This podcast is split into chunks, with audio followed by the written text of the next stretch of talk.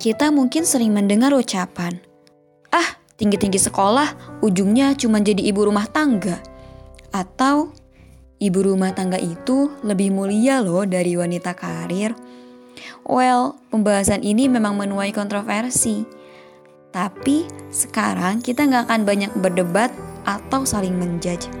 Karena kedua-duanya baik, tidak ada ibu yang tidak luar biasa. Ibu rumah tangga belum tentu lebih mulia dari ibu bekerja. Begitu juga sebaliknya.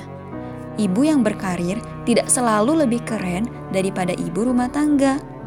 Apa pun perannya, kalau diniatkan karenanya, itu mulia. Ada memang wanita yang dengan keilmuannya ia mengabdikan diri untuk masyarakat. Ada wanita yang dengan pilihan hatinya ia mengabdikan diri untuk rumah serta penghuninya. Terlihat berbeda, akan tetapi punya satu kesamaan. Jika semua dilakukan karenanya. Jadi, selama punya landasan yang tepat, tidak ada pilihan yang salah. Dan ketika melihat sesama wanita yang memilih jalan berbeda dengan kita, bukan hak kita untuk menghakiminya. Apalagi menadak merasa lebih tinggi derajatnya karena kita bekerja dan dia tidak.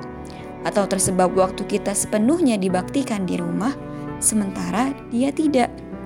Sebab ketahuilah muslimah, dirimu terlalu spesial untuk sekedar dibatasi oleh dikotomi ibu rumah tangga atau wanita karir lebih utama. Masing-masing kita punya cara dan jalan hidup terbaik versinya. Semua wanita itu istimewa. Ibu rumah tangga atau ibu berkarir, apa pun itu, yakinlah dengan pilihanmu. Kenali potensi dirimu, profesionallah dalam setiap pekerjaanmu. Dan ingatlah selalu bahwa keridoannya tetap tujuan nomor satu.